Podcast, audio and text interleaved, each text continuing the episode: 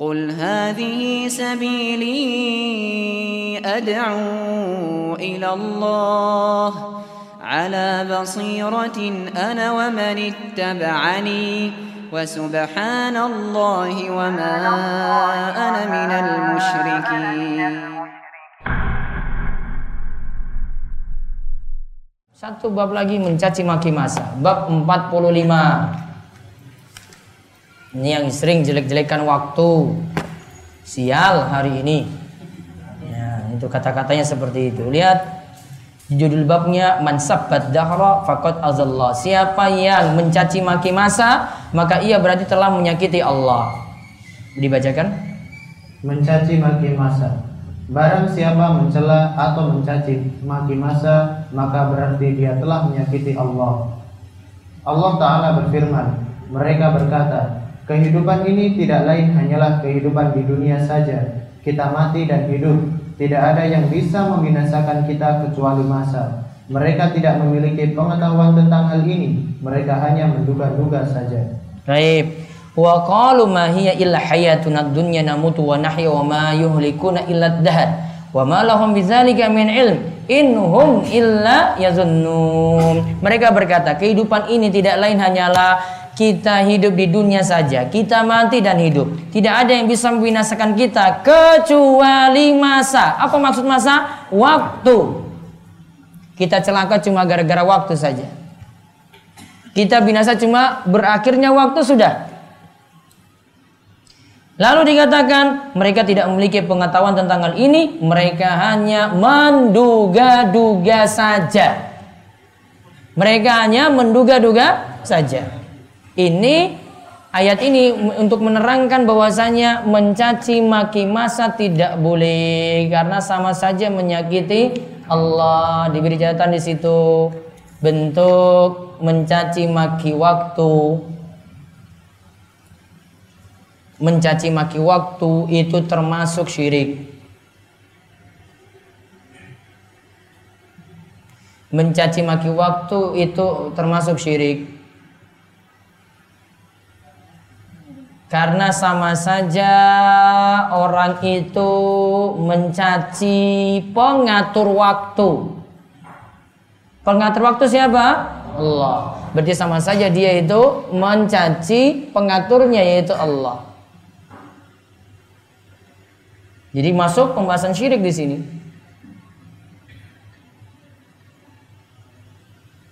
Terus diriwayatkan dalam Sahih Bukhari dan Muslim. Diriwayatkan dalam Sahih Bukhari dan Muslim dari Abu Hurairah radhiyallahu anhu bahwa Nabi Shallallahu alaihi wasallam bersabda, Allah taala berfirman, Aku telah disakiti oleh manusia karena dia mencaci maki masa, padahal aku adalah pemilik dan pengatur masa tersebut. Akulah yang membolak-balikan atau mengatur pergantian siang dan malam. Yu'zini ibnu Adam yasubu da'ra wa ana da'ru uqallibu laila. Manusia menyakitiku. Yasubu da'ra, ia mencaci waktu. Padahal aku yang mengatur waktu. Wa ana da'ru, aku pengatur waktu.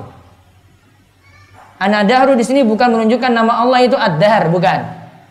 Namun pengatur dahar, pengatur waktu. Uqallibul laila wan. Aku bulak-balikan, datang malam, besoknya siang, berganti lagi malam, lagi ganti siang lagi.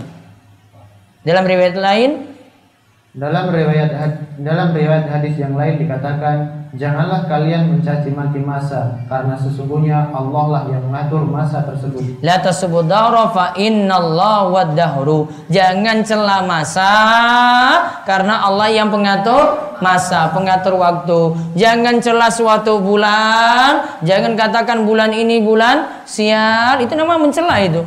Wah, bulan ini sial ini bulan ini. Kami dapat sial pada bulan ini. Kami dapat sial pada hari ini. Sial itu bukan karena waktunya tadi. Kalau kita katakan sialnya pada waktunya, berarti mencela waktu tersebut. Allah yang ngatur waktu, sehingga tidak langsung orang itu mencela Allah Subhanahu wa taala. Maka kandungan bab lihat satu. Larangan mencaci maki masa. Larangan mencaci maki masa. Hukumnya apa tadi? Syirik. Terus yang kedua, Orang yang mencaci maki masa dianggap telah menyakiti Allah. Orang yang mencaci maki masa dianggap telah menyakiti Allah. Kalimat telah menyakiti Allah itu digarisbawahi. Terus Tiga, perhatikanlah sabda Nabi Shallallahu Alaihi Wasallam. Sesungguhnya Allah lah yang mengatur masa.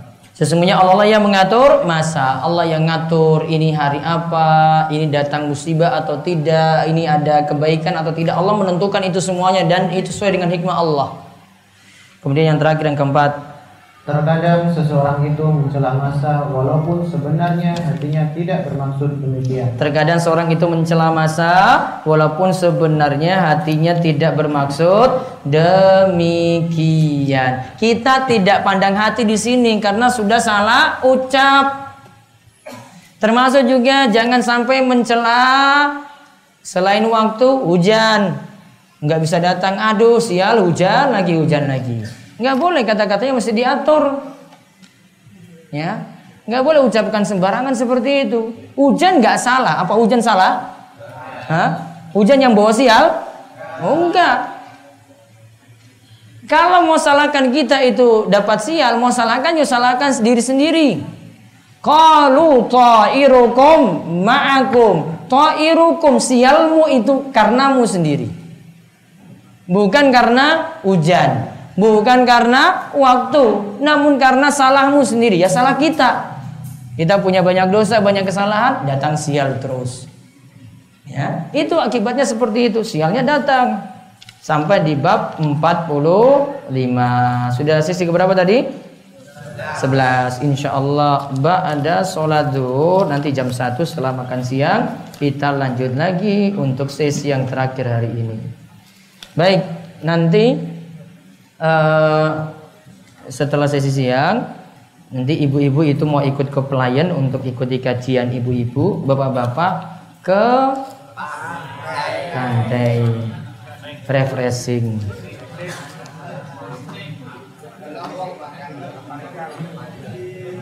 Nanti sampai sekitar menjelang jam 5 gitu baru balik sini ya. Ya, free. Malam malam nanti maghrib makan malam. Setelah itu nanti menjelang isya sampai nanti jam itu makan malam sampai sekitar jam 8 gitu. Setelah itu nanti jam 8 acara bapak-bapak nanti uh, tanya jawab sama nanti ada kajian firqotun najiyah. Nanti diharapkan ikut dari jam setengah 9 malam. Ya, malam mingguan ngaji. Dalam kasus dilarang mensejajarkan Allah dengan Nabi, bagaimana dengan kalimat syahadat asyhadu alla ilaha wa asyhadu anna Muhammad Rasulullah itu bukan menyejajarkan langsung dan ini konteks syahadat beda dengan konteks tadi. Kalau tadi dalam kalimat dia katakan Allah jadi sebab dan Muhammad jadi sebab. Dia katakan Allah itu yang berkehendak, Nabi Muhammad juga yang berkehendak. Kalau ini kalimatnya beda, konteks kalimatnya berbeda.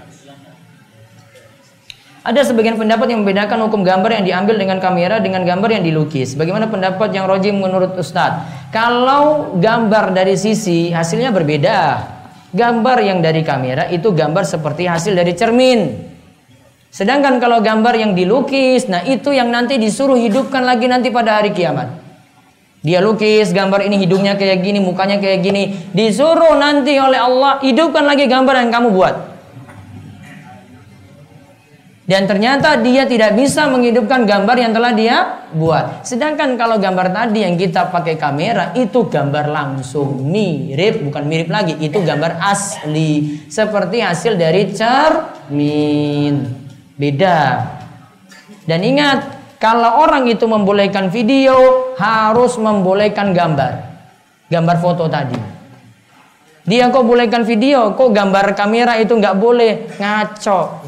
Gak mungkin video itu ada itu sendirinya gak pakai gambar yang terkumpul jadi satu. Gak ada yang bilang kayak begitu. Coba nanti dilihat gerakannya kalau dipercepat gerakan gambar itu jadi sambung jadi video. Ya. Jadi kalau bolehkan video harus bolehkan gambar kamera. Konsekuensinya kayak begitu. Ya, jadi jangan video saya mau nonton video tapi kamera nggak mau. Wah ngaco ini fatwanya. Karena nggak mungkin secara realita nggak mungkin video itu ada kecuali harus dengan gambar dulu yang dijadikan satu. Apa hukumnya menjadi kader? Kader apa ini? Parpol. Baiknya enggak. Pokoknya di sini enggak terlibat parpol-parpol dan kader-kader yang lainnya. Bolehkah mengikuti ulama yang mentazir ustadz lain? Enggak usah sibuk untuk ngurus-ngurus tahzir-tahzir orang. Belajar dulu, tauhidnya diluruskan. Kalau ikut mengikuti ulama yang mentazir, enggak usah dulu ikut apa ngurus-ngurus ulama yang tazir-tazir. Belajar dulu ilmu yang baik dari ulama tersebut. Syariat telah mengharamkan riba dan judi. Tetapi beberapa oknum beralasan kan pemerintah membolehkannya. Apakah ini termasuk syirik dalam ketaatan? Tidak sampai, cuma hawa nafsu saja. Apakah jika melakukan perbuatan yang diketahui keharamannya namun tetap mengikuti hawa nafsu untuk melakukannya termasuk kesyirikan? Tadi masuk apa? Masuk apa berarti? Ikuti sesuatu masuk dosa. Dia kan jadi tetap haram kan di sini. Anda biasa mengikuti kajian Ustadz di YouTube. Sering saya mendownload video kajian tersebut agar bisa diikuti atau ditonton secara offline di handphone. Dan terkadang saya juga share ke teman. Apakah diperkenan kalau tersebut? Boleh, namun nggak boleh potong-potong. Harus utuh. Kalau potong-potong, biasanya orang itu kurang kerjaan, nanti mengadukan saya dengan yang lainnya. Oh, ini si A mengatakan ini, si B mengatakan ini. Saya nggak suruh berantem di sini. Kamu yang ngajak orang berantem berarti. Kamu yang dosa berarti kalau ngadu-ngadu, potong-potong untuk beradu seperti itu. Saya ingin bertanya Ustadz, kenapa tauhid terbagi menjadi tiga? Padahal asalkan kata tauhid yaitu satu. Pemahaman tauhid itu ada di tiga. Sama kita itu belajar bahasa, bahasa Arab itu dibagi kata itu ya kalimah bahasa Arabnya itu kalimah dibagi tiga isim fiil dan huruf Kenapa kok nggak kata saja? Iya butuh dibagi. Kamu belum paham kalau cuma dibagi satu seperti itu. Maka harus ada tiga kandungan tauhid. Tidak ada tiga ini, maka tidak disebut bertauhid. Sama seperti rukun sholat itu ada 13. Kok dapat 13 dari mana? Apa Nabi pernah sebut? Nabi nggak sebut.